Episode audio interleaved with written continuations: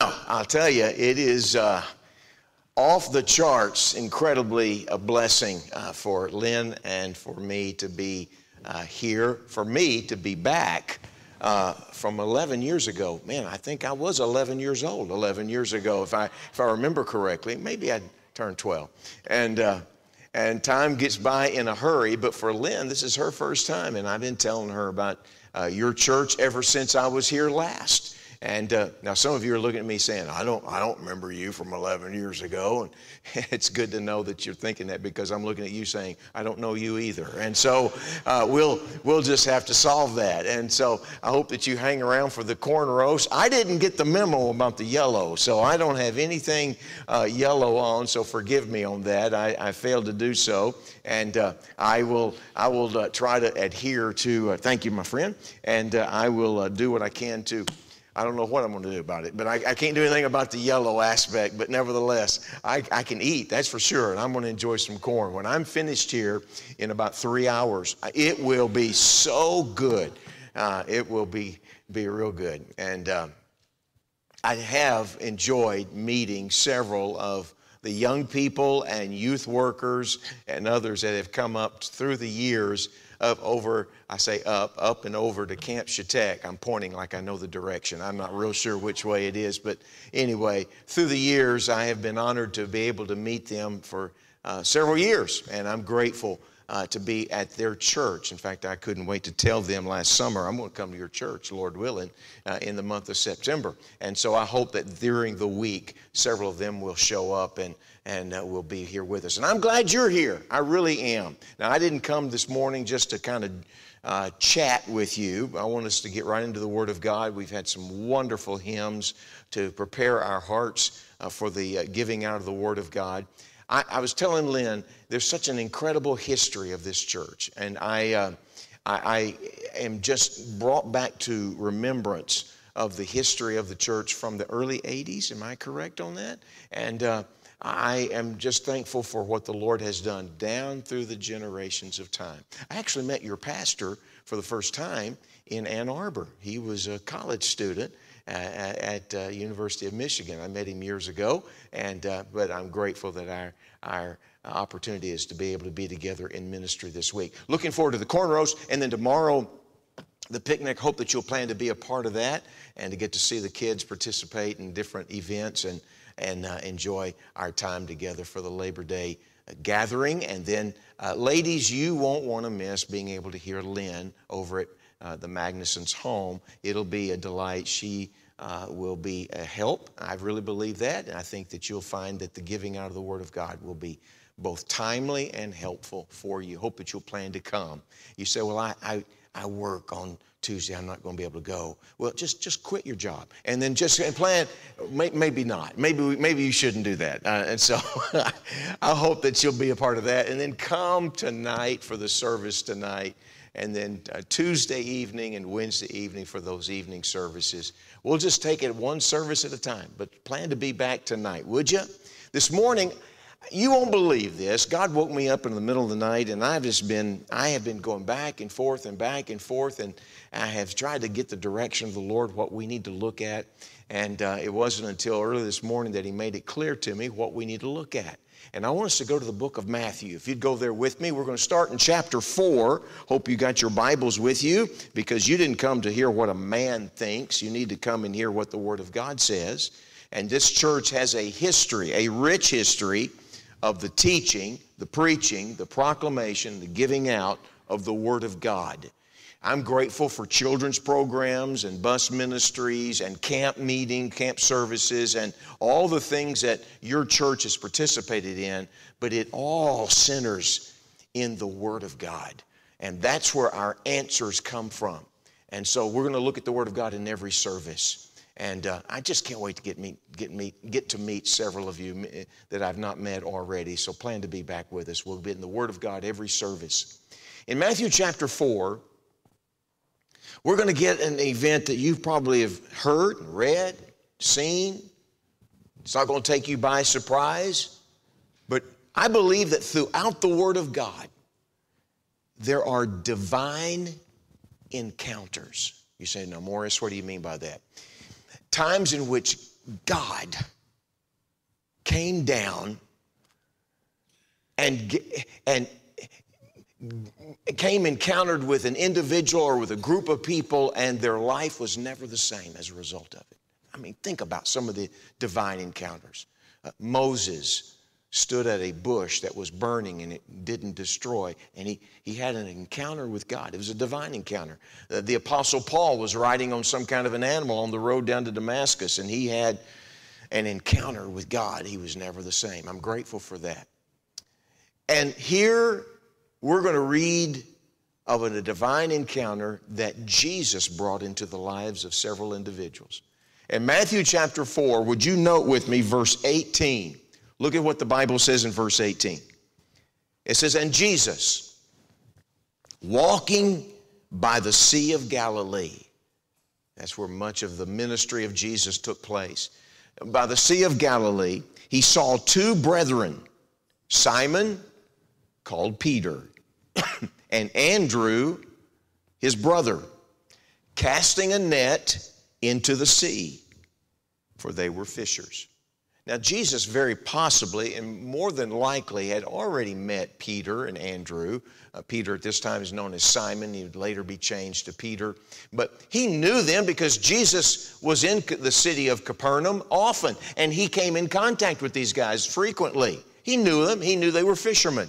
And they're out fishing, and they've come in from a night of fishing. They're there uh, uh, near the shoreline, and it says in verse, if you'll notice in verse 19, it said, And he said unto them, Follow me, and I will make you fishers of men. I've been in many church services through the years in which a preacher has made much of that full sentence, and he's made much of the statement, I will make you fishers of men. I've gone to uh, conferences that has to do with missions work and going to the foreign fields to win people to the Lord. And this verse has kind of been like a theme verse. Jesus said, I will make you fishers of men. But sometimes I'm afraid we forget the very first two words follow me. Just follow me. I want you to come be with me. Learn from me. Be my student. Be my disciple. Keep reading. Look at verse 20. And they straightway, which means immediately, left their nets and followed him.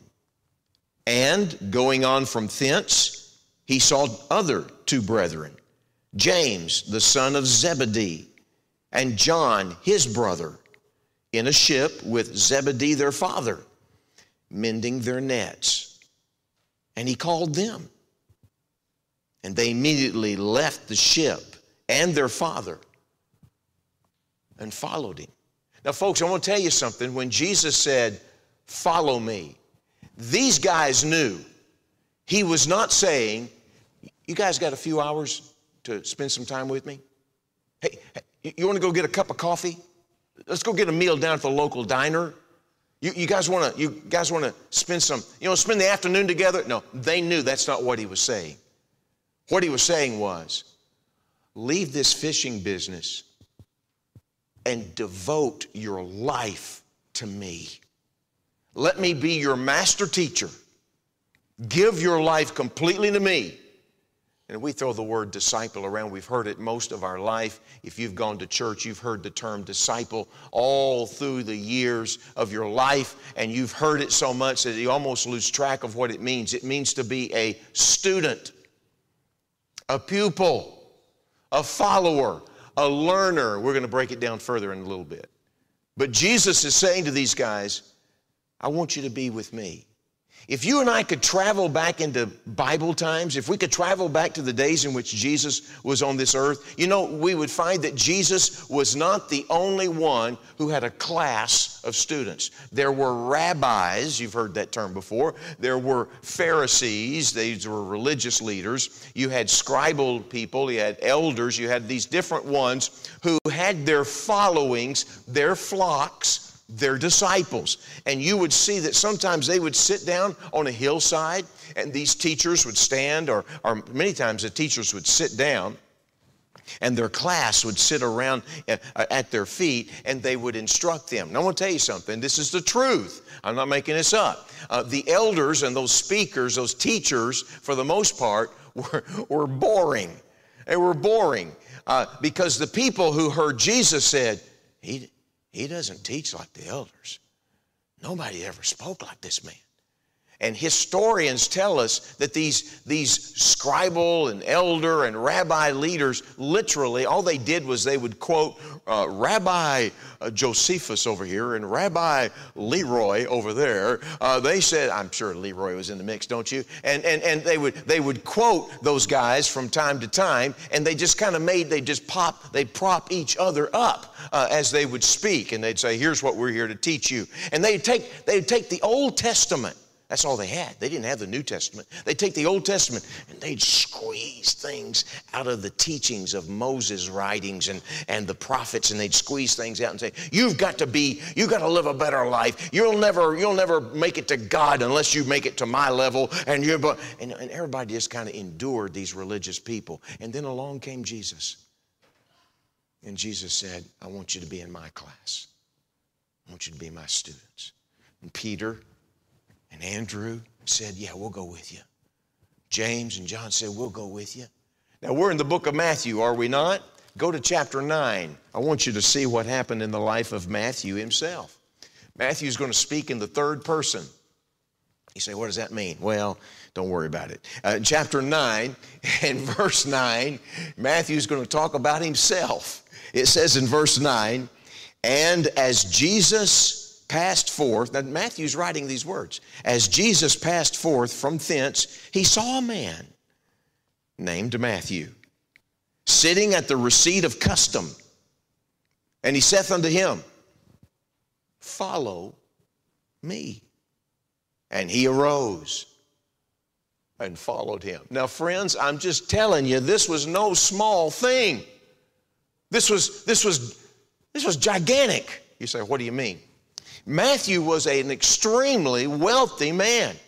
He was a man who was making money. He was a tax collector. When it says he was at the receipt of custom, he was, he was charging people for their taxes. And in Capernaum, that was the ideal place to be because you had two main highways that would go through there. You had to go from east to west and north to south. And anytime you passed through Capernaum, you had to pay a, a traveler's tax. And anything that you had on your wagon, you had to pay for the weight of all that was on there. And anybody who caught fish out in the sea uh, of Galilee had to pay for the amount of fish that you caught. And so, I mean, Matthew was racking it in, making money for the, for the government of Rome, and he was hanging on to a bunch of it for himself. Everybody despised the tax collectors. And Matthew was hated. Why? He was a Jew. But he had surrendered and given himself over to the Roman Empire. And he said, oh, I'll, I'll, bring in all this money for me. And he, had, he didn't have any friends, probably, except other tax collectors. And I mean, he, and he was sitting at the main receipt of custom to the point that when Jesus said, leave this and follow me. I, I believe, and I'm reading between the lines here, I believe that there were other lower level tax collectors that said, oh, and they started clawing and fighting each other, fighting over the seat that Matthew was leaving behind because they knew Matthew's, Matthew's gone. He's going to follow this rabbi Jesus. And now, chapter 10. We'll park here in chapter 10 this morning. The very first verse says, And when he had called unto him, notice the words, he called unto him his 12 disciples. Now, the rest of the chapters, chapter, he's going to start teaching them. They're going to go to school, they're going to go to class. He's going to instruct them. Go down to verse 24. It says, The disciple is not above his master nor is the servant above his Lord. It is enough for the disciple that he be as his master and the servant as his Lord. If they've called the master of the house Beelzebub, how much more shall they call them of his household? Fear them not, therefore. For there's nothing covered that shall not be revealed, and hid that shall not be known. what I tell you in the darkness, that speak ye in light. And what you hear in the ear, that preach ye upon the housetops. Now, this teaching doesn't stop right here. I, this could be a series of sermons that a, a, person could preach from. In fact, if you go down, I, am not going to preach on this, but look down at, uh, look at verse uh, uh, 38. He that taketh not his cross and followeth after me is not worthy of me. He that findeth his life shall lose it, and he that loseth his life for my sake shall find it. I repeat, Jesus called these 12 disciples, and when he said to them, Follow me. Friends, I'm here to, this morning to tell you these guys not only knew what he was saying, he, they, they not only understood what he was declaring unto them to do, they understood this is life changing. This is a divine encounter. This is a time for me that those 12 guys were saying, okay, I'm diving in. I'm all in with Jesus. Now, I grew up in Texas. Lynn and I call Texas home now. We're not home that often. Uh, but uh, uh, that, that's our home. I grew up there. I have, we have lived all over the country. We've lived in Florida, and uh, we have lived in Arizona, and we have lived in, uh, uh, where have we lived? Kansas City, Missouri. we have lived in Indiana, and now we have gone back to the Dallas, Texas area. That's, that's our home now. Now, when you grow up in Texas, you grow up with certain things. Have you ever met a Texan? They tell you that they're from Texas, do they not? I, just like I'm doing right now. we are just getting to know each other, and I'm bringing it up. And I promise I probably won't bring it up except in every sermon. But I mean, honestly, it's, it's you meet a Texan, they just seem to talk about it. I don't know why. I don't know. I mean, it was just kind of inculcated into our head when we were kids. Always be glad that you're from Texas and feel sorry for those who aren't. I, I don't know why. And, and, and if you've got a good Texas joke, I've heard them. Okay, so you, you don't have to share. Okay, my point is when you grow up in Texas, that's just kind of drilled into you. Always be glad you're from Texas. That's just a part of it. You also grew up watching the old Westerns, you know, the old black and white Westerns. Good guy always wins, bad guy always loses, and the acting is always pathetic. I mean, it's just, you know, you can always watch those things. And we grew up with football. It was gigantic, it was huge. From my hotel room, I looked out last night and I could see your stadium here for the Vikings. And uh, I'm thinking to myself, what a great view. This is great. I, I love football. And I grew up playing it, grew up. I mean, it was just kind of, when you're born in Texas, they hand you a football. I mean, it's just a part of growing up. And we played, I played with coaches that were, um, well, let me just put it like this I think I grew up at the wrong time. Coaches today are a lot more understanding and a lot more gracious and psychological. And they say, That's okay, son. Everybody's a winner. You know, everybody's fine. Everything's going to be just great. I grew up in the era of time that uh, our coaches went to the school of Adolf Hitler. I mean, they were, they, kids are saying, who's that? Uh, we, I grew up at a time in which it was there were things demanded of us that physically a lot of us couldn't do. And these coaches would say, Give me all you got. And I'm thinking, I don't have anything left to give. In fact, I just saw my lunch all over again. You know, I mean, I, I, I'm, I'm giving you all I've got. And our coaches would say, Fellas, here's a great inspirational statement. When the going gets tough, the tough get going. Isn't that just life changing? I'm just telling you, you feel like just hitting somebody, you know, in Christian love. You just want to go after somebody. Okay. They were demanding of us, they would say, Give me 110%. That's impossible. You, you can't go beyond 100%, but the, you, you get the point. They were declaring to us, though I don't ever remember a coach saying this, they were saying, Be all in. Give it all you got. They said that. Be all in. You know what it means to be all in. A businessman is all in to get his business off the ground and keep it going and to make the cash. A, a, lady who's got a garden in her backyard is all in with making sure those weeds are removed and taking care of everything and making sure that everything is fixed just right. A, a fan of a ball team is all in. It's football season, basketball season. You know, you get all in. You've seen them. They go to stadiums with their paces fainted, uh, painted, uh, fainted, uh, painted with the with the colors of their of their ball favorite ball team, and they, they got themselves all decked out with crazy looking clothes. I mean, a guy is a is a normal human being Monday through Friday, but boy, when it's Saturday college game or Sunday other professional game, he's acting like a wild man. Why? He's all in. He's all in. Across the globe, there are people who are terrorists who actually would strap on a suicide vest and walk into some setting in which they are around people that they claim to be their enemy and allow themselves to be vaporized and exploded to kill people. Why? They're all in. They're all in. And mothers will allow their children to grow up and become these kind of people. People following a particular political cause will be say they'll say i'm all in. They'll stand on street corners and hand out uh, flyers to vote for my candidate and so on and so forth. Okay you get the point. Now let me just summarize and say this. When jesus says follow me he is saying you need to be all in and I've traveled from one side of the country to the other, from north to south, and I've been outside of the United States. Can I tell you something? There's a lot of people who go to church. There's a lot of people who carry a Bible. There's a lot of people who would even pray on a pretty regular basis. There are people who would even give a testimony when called upon. There are people who will work in some area of the ministry of the church. Don't get mad at me on this. There are very few disciples. There are very few people who are all in. And Jesus says, Be my disciple.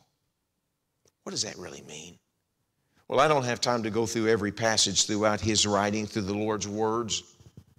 But we're going to stay right here in Matthew 10 and we're going to look at a few words that he says here. And all I can say is that you and, and me, we need to evaluate just exactly am I really a follower? Am I really a disciple of Jesus Christ? Or am I a church member? Am I a church attender? Am I a Christian on my way to heaven or am I all in? What does that mean? Well, look at verse 24 in chapter 10. Let me let Jesus be our teacher. He was teaching his first disciples and he said this to them. He said, A disciple is not above his master. Now, that word master means master teacher. Don't get the idea that it's a master walking around with a whip, whipping up on people. I'm your master. No, the idea there is he's saying the student is not above his master teacher. In other words, it's not only a geogra- or a physical uh, designation that a person a, student would sit at the teacher's feet and would look up at him to learn from him. He was not only talking about that, he was talking about living a life that says, I, I, I am equal to or even above the teaching of a master teacher. He was saying, okay, you've entered into my classroom, now you understand something, you're going to submit yourself to my teaching. Look at the rest of the verse, verse 10, verse 24. He said, Nor is the servant above his Lord. Now let's use the terms employee and employer. He's saying the employee is not going to tell the employer how to run the business. He may even give a suggestion that would be received with, uh, with graciousness. That may be so. But he's not running the business. He's an employee. He, he is saying, what the employer wants me to do, I will do it. Let's break this apart. He, Jesus is saying, if you're going to be my disciple and you're going to be my, my student, you will submissively be a teachable student. It, that is, you will put yourself in a position to listen and then obey what I tell you to do. Do you see that designation? He's saying you're going to submit your brain, your mind. You're going to be my student. You're going to listen and learn. And then, like, a, like an employee, you're going to do what I, I tell you I need you to do and I want you to do. If you're going to be all in, number one, you're going to be submissively teachable.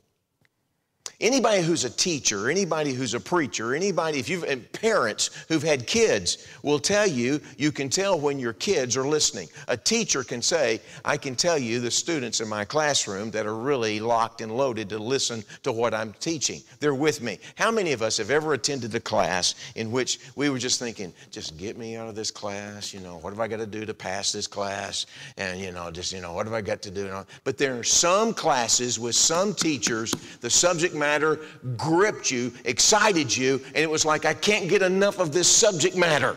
Hopefully, you've had a class like that. I hope you have. You know, in those classes, when the bell rings in the distance, it's like, I don't, I don't, I can't believe it. Is it already time to go? In the other classes that are boring and you have to endure, it's like, you know, you're in there like three days. It's like, when will that bell ever ring? I'm ready to get out of here. Jesus is saying, if you're going to be my disciple, you're going to be submissively teachable. It's like you're going to lean in and grab a hold of what I'm saying. Can I, can I put this on the, on the bottom shelf so everybody in this room can understand it, especially me? Jesus is saying this You're going to live in such a way as my disciple that you are hungry and longing to hear what I've got to teach. There's a thirst in your soul. There is a desire to hang on to these words. I've been in services in which sometimes I, I feel like young people forgive me. Sometimes I feel like with a teenager, I almost have to stand on my head to keep some kids' attention. Why? Because there's just really no desire to be a follower of the Lord. And I know there are some circumstances in which an adult man who had to work all night long on Saturday night, but he's there on Sunday morning and he's doing everything he can to stay awake. And he's, you know, those are circumstances he can't help. Or somebody's on medicine that's making them sleepy. I get that. But there are some people, they're thinking, I get a good morning nap on Sunday morning. This is great, man. Why? Because they're not there to learn, they're not a disciple. And sometimes a person will even read their Bible on a daily basis and they'll all they're thinking about is everything they got to do that day. Why? Because they're not leaning in. And I don't mean literally physically, though that may be a possibility, but there's not that general leaning in of the person's soul that says, I got to hear what does the Lord want to say to me today? A disciple is one who is submissively teachable. He's all in. He's someone who is longing to see the things that will change and direct and mold his own Christian character. He's hearing words and learning them. He's understanding and grappling with the things that Jesus is saying.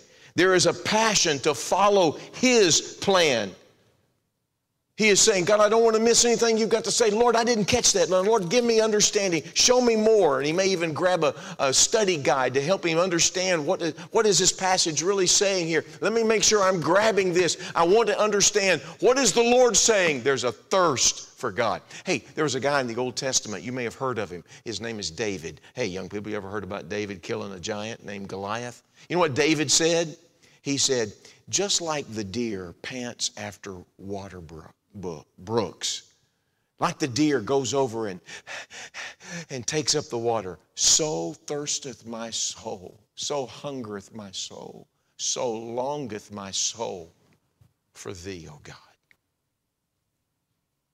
David also said, he said, O God, you are my God.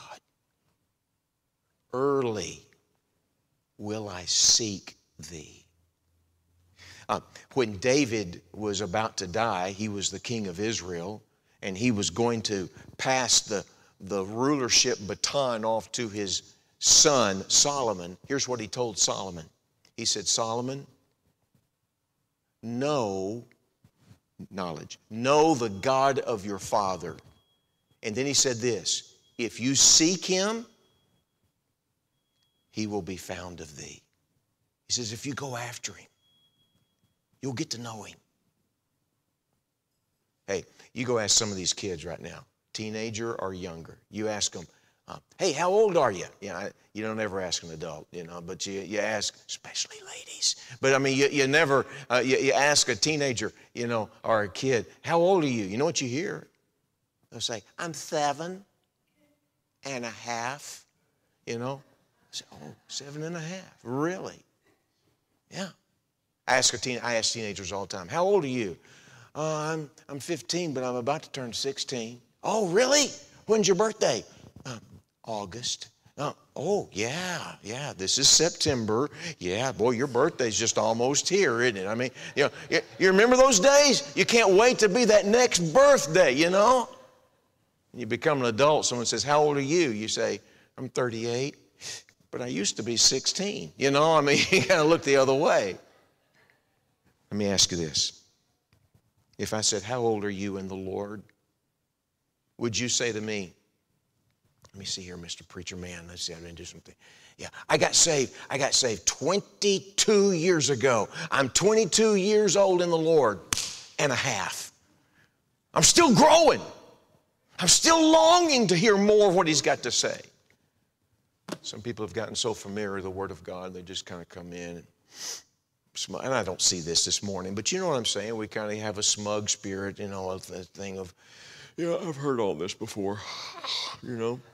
I can almost taste that corn already. How much longer is he going to be?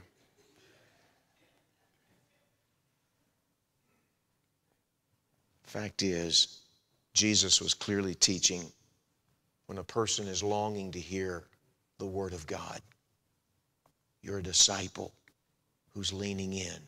There's a submissiveness that says, Here's my brain, here's my, here's my mind, here's my soul. I want to hear from you. But not only hear it, but to obey it. I want to, I'm submitting to you. But not only submissively teachable, look at verse 25 with me.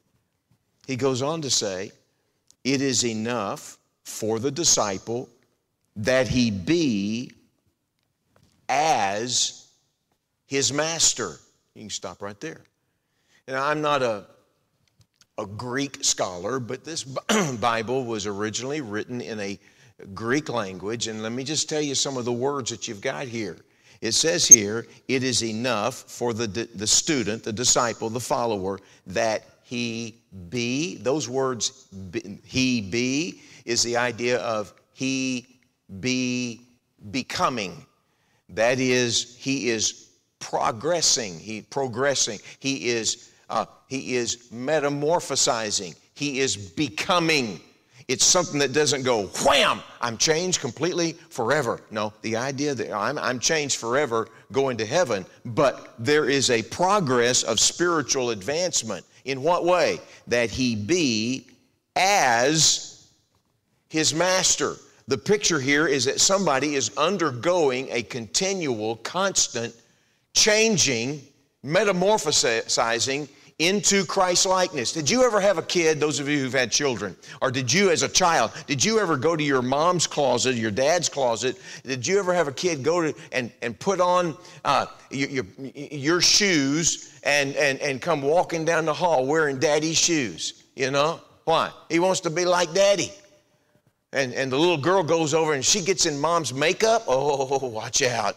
It'll be all over the floor and the walls and everything else. And she's got, mm, she's got it all over herself. And, and she grabs a necklace and it drags and hits the floor. And, and she comes out. And, and, most girls want to just put on some kind of little princess dress, you know, and so forth. And they're just, they're the girly girl. And I, and I, I think that's great. My point to you is they're wanting to be like mama. You ever had a kid? I got grandkids, and sometimes I'll walk in the door and and uh, and the youngest ones uh, they'll they'll they'll copy me. I'll say, "Hey, how you doing?" Hey, how you doing? That's what I just said to you. That's what I just said to you. Are you going to say every word I say? Are you going to say every word I'm going to say? You better stop you better stop. And then I go chasing the kid and tickle him till he can't breathe. You know, I mean, the, you know what I'm saying? What, what's that kid doing? He's trying to copy his papa. Kid trying to copy mom or dad. You ever seen these TV commercials where some muscle-bound guy's on a on an exercise machine you know, he's just, he's just, he's just, you know, and, and it's all about, you know, losing weight and firming up and getting strong and muscular. Uh, it would look a lot like, never mind. And just look, a lot like, Please come back tonight, would you please? And, and some old guys on this machine, and, and they make the statement, and just three times a week, 15 minutes a day, you too can lose, you know, uh, you know, 50 pounds or whatever, you know, and you, you, can, you can be strong and firm. And what happens? You, man, you, you kick out that money and you get that machine, it's, it's brought to the house, and you're thinking, I can't wait to do it, and you get on it and you use it maybe twice, and then it becomes something to dry clothes on and uh, hang your purse on, ladies, and so forth. What did you get talked into? I want to look like that guy on TV. Jesus is saying, if you're going to be all in with me, here's your goal be like me. It is enough for the disciple that this is his goal in life. I want to be just like Jesus. I want to talk like him. I want to respond the way he would respond. I want to speak gently like he would have been gentle. I want to be patient like Jesus was patient. I want to be godly, holy, like Jesus was. It is enough for the disciple that he be as his master teacher. This is your goal. Not only is you, are you to be submissively teachable, you are to be visibly transfigured. That's my word. We're to be transfigured into His image. This is what we're to, this is the goal of our life. Sir, do your kids see more of Jesus in you? Does your spouse? Madam, ma'am? Young people? Kids you go to school with? Do they, do, does, the, do the, does the home? Does your spouse? Do your siblings? Does anyone ever see Jesus in you? This is our goal. When you're all in, you want to be just like him. Robert Murray M'Cheyne of yesteryear, a great preacher of yesteryear, said this. He said, It is not great talents that God blesses as much as great likeness to Jesus. We live in a world that is corrupt by, by a simple statement it's corrupt.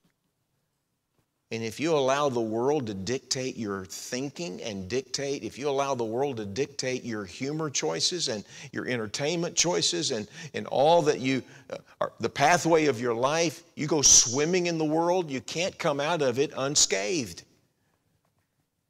But if you hang out with the Lord Jesus and say, I want to be like you, I'm, follow, I'm all in. There are going to be more and more people who are going to recognize something's happening to you. I'm not talking about something spooky. I'm talking about a legitimate metamorphosizing. It is enough for the disciple that he be becoming just like his master teacher. He's visibly transfigured. There's a third thing. Notice in verse 25 again it is enough for the disciple that he be as his master and the servant as his Lord and then he goes on to say, if, if they called the master of the house Beelzebub, now stop right there. Beelzebub was one of the harshest, maybe it was the most harsh term you could use to, to call somebody out, to almost curse somebody. It was the idea of, it was a very hard word. It was rude. It was, it was, uh, it was a term that was uh, heinous. And he says here, Jesus says, now if they're going to call the master by this heinous name, keep reading. If they call him Beelzebub, how much more shall they call them of his household? In other words, he says, now, fellas, I'm going to be up front with you. There's no small print in the explanation of what it means to be a disciple. But if you're going to be my disciple, you're going to be number one, you're, you're going to be submissively teachable. Number two, you're going to be visibly transfigured. And number three, you're going to be painfully troubled at times. There are going to be times in which people are going to have nothing to do with you because you're a follower of that Jesus. And you may have family members that don't agree with what you choose to live by. And when, you, when you're all in for the Lord Jesus, all of a sudden you're not laughing at things that, that are uh, inappropriate. You don't want to watch things that you used to watch. You may be mocked. Jesus was. You may be left alone. Jesus was. You may be lonely, abandoned, hurt by somebody, questioned by people. There may be sorrows that none of us really want to go through. And this is why I think many times people say, you know, I just kind of want to be a, I just want to be a casual, an occasional follower of Jesus. I like hot tea. And I've noticed some people, when they make hot tea, they take that tea bag and they just sort of dip it in the hot water. Man, I just throw it in there and I'm, I'm hitting it with a spoon and I'm squeezing everything. I'm all in with my tea bag, man. Some people just want to dip it in the Christian life. I just want to just kind of be a casual follower. Why? I don't want people to make fun of me. I don't want people to, to be rude to me. Look, if you think that following Jesus, you just made it to the most popular world on planet Earth, you, you're dreaming. There will be troubles that the Lord Himself will allow into your life to do what? To help mold you again further into His, into His Christ likeness. And there may be times in which you will suffer and feel like you're all by yourself. Can I tell you, suffering will increase your worship of God. It'll cause you to know Him better than ever before. It'll cause you to be more patient with other people because you'll think, I don't know what they're going through because you've gone through things. Suffering will eliminate the illusion that you have the strength and the ability to rule your own life. Can I say that again? Suffering will eliminate the illusion that you have the strength and the ability to rule your own life. You'll find out I'm not in charge at all. I'm not in charge at all. I'm in His hands and I trust my life to Him. But there's one more thing. If you'll notice in verse 27, Jesus said this What I tell you in the darkness, that speak ye in light, and what you hear in the ear, that preach ye upon the housetops. Okay, as a kid, I used to hear this passage and I'd hear someone talk about it and I didn't know, you know, preach upon the housetops. Are we, am I supposed to go stand on people's roofs and scream, you know, and tell people, you better come to Jesus, you know, and if they're not listening, you go over and you yell down their chimney? Is that what he's saying? Yeah. No, that's not what he's saying at all. No. But what, what is Jesus talking about? He's saying that which you have heard in darkness. What's he saying? He's saying that which you have heard in private times, when you've been alone with me, maybe in a church service when you almost feel like everybody else left the building and it's just me and you. When you've been reading your Bible and I've been speaking to you directly in those quiet seasons of the Word of God, that which you've heard in darkness, he says there in verse 27, he says, now go proclaim it in the light. Go tell people what I've been teaching you. That's what he's saying. Then he says, and that which you've heard in the ear, he's talking about the whisper. He's talking about things that are soft spoken. And you can just sense the arm of the Lord coming around you saying, I need, I want to talk to you about this. I want to teach you some things. He says, You take that and boldly proclaim to others what I've been teaching you and speaking to you about. When you're all in, you are boldly testifying of Him. You know, look, friends, there's no secret agents in the Christian life of a, of a disciple. There's no one, there's no uh, uh, hidden representative who's blending in with the world and doesn't want anybody to know that he's, he's really a follower of the Lord Jesus. He's not undercover in the secret uh, witness program. He's out there. I don't mean, Jesus is not saying you go up and grab people and throw them up against the wall and say, let me tell you something, pal. You're going to go to hell someday. No, that's not what he's talking about. No. No one's going to be helped by that. He's not talking about being rude and abusive and abrasive. He's talking about being bold, confident, looking for those opportunities to tell people, let me tell you what Jesus has done for me. Let me tell you what he's taught me. He's boldly testifying. Let me ask you something. When was the last time you ever told anybody about the Lord Jesus outside of another believer? You see what I'm saying? We have very few disciples. We have good people, good people. Some people aren't all in. And I will say this before I turn the corner and finish. Before you can be all in, you got to be in. Jesus, God's word makes it clear that to them who are in Christ Jesus, they shall become the sons of God. They're in the family of God. You're either in Christ or you're outside of Christ. If any man be in Christ, he's a new creation. Old things are passed away. Behold, all things become new. He that has the Son of God has eternal life, but he that does not have the Son of God does not have eternal life. You say, Morris, what are you talking about? Has there been a time in your life when you recognize I am a sinner and I am bound for hell? There's a real place called hell. I've been religious, I've gone to church, I've got a Bible, but I've never come to Jesus Christ and said, I, I want to be in you. I want, I want you to be in me. You see, friends, when you and I were born on this earth, we were born separated from God. And God wants a relationship with you. But my sin keeps me from having that relationship with God. Your sin keeps us from having an eternal relationship or even a present day relationship with God.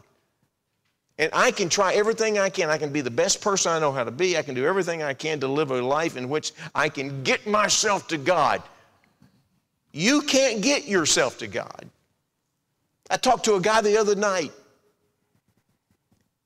20 year old guy, and he said, I am working so hard to do right, to live right, to be right. He goes, he goes, I've got addictions in my life. He goes, I'm trying my best to stop. I want God to, to like me. I said, How's it going? He said, It's not going well at all. I said, It never will. You're trying to do it all on your own. I said, Let me ask you this. If you happen, and I said, and you can't do this, if you happen to live, let's just say seven days, an entire week, if you live seven days and you never sinned, you never did anything wrong at all. He looked at me when I said that. He said, Oh man, I would be one surprised, shocked individual. I said, Sure, I would be too, because you can't do it. I said, But if by chance you could, I said, Do you think you'd get to God and go to heaven because of those good seven days? He looked at me and he said, because of all the other sin in my life. I said, You got a problem, don't you? And immediately, because he had already been given the gospel, immediately he began to pray. He said, Lord Jesus, you're my only hope. I'm a sinner. Please come into my life right now. I want to know that my sins are forgiven. I can't do it on my own, and maybe that's what you need to pray. You're either in Christ or you're out of Christ. There's no in between ground. Has there been a time in your life when you recognized, I'm outside of Christ? I've never trusted Him. I've gone inside of a church building, but I've never stepped into a relationship with Jesus Christ. Would you do it today? As a teenage boy, I sat with a bunch of kids, friends, and we were at a ball game. Things were going fine for a while until all of a sudden the conversation really got pretty bad. I didn't like what was being discussed. There were some girls sitting nearby. It embarrassed me what these guys were saying. Finally, I, I, it wasn't because I was the best guy in the world. I just simply got so uncomfortable. I said, Guys, I said, I'm going to head to the house. I jumped off the bleachers and I started making my way home and I started walking home. And as I walked home, I started praying. I said, God, there's got to be a better way to live than that life. I pointed back to the ball field. I said, the way the, the way the conversation was going, I said, God, there's got to be a better way to live than that. I don't want to live like that the rest of my life. I said, God, I don't know what to do. Oh, you see, I knew I was going to heaven, but something was missing in my life. I had Jesus Christ, but something was missing. By the time I got to my house, I took my Bible and I began to read my Bible and I put my hand on the Bible and I got on my face before the Lord and I said, Lord, I don't really know exactly how to pray this, but I said, as best I know how, I'm giving you everything I am. I didn't use the words all in, but I said it in my heart I'm yours. I'm all in for you. I was signing up to be a disciple that day. Now, you may look at me and say, well, yay. Have you ever gotten away from that? Have you ever stumbled?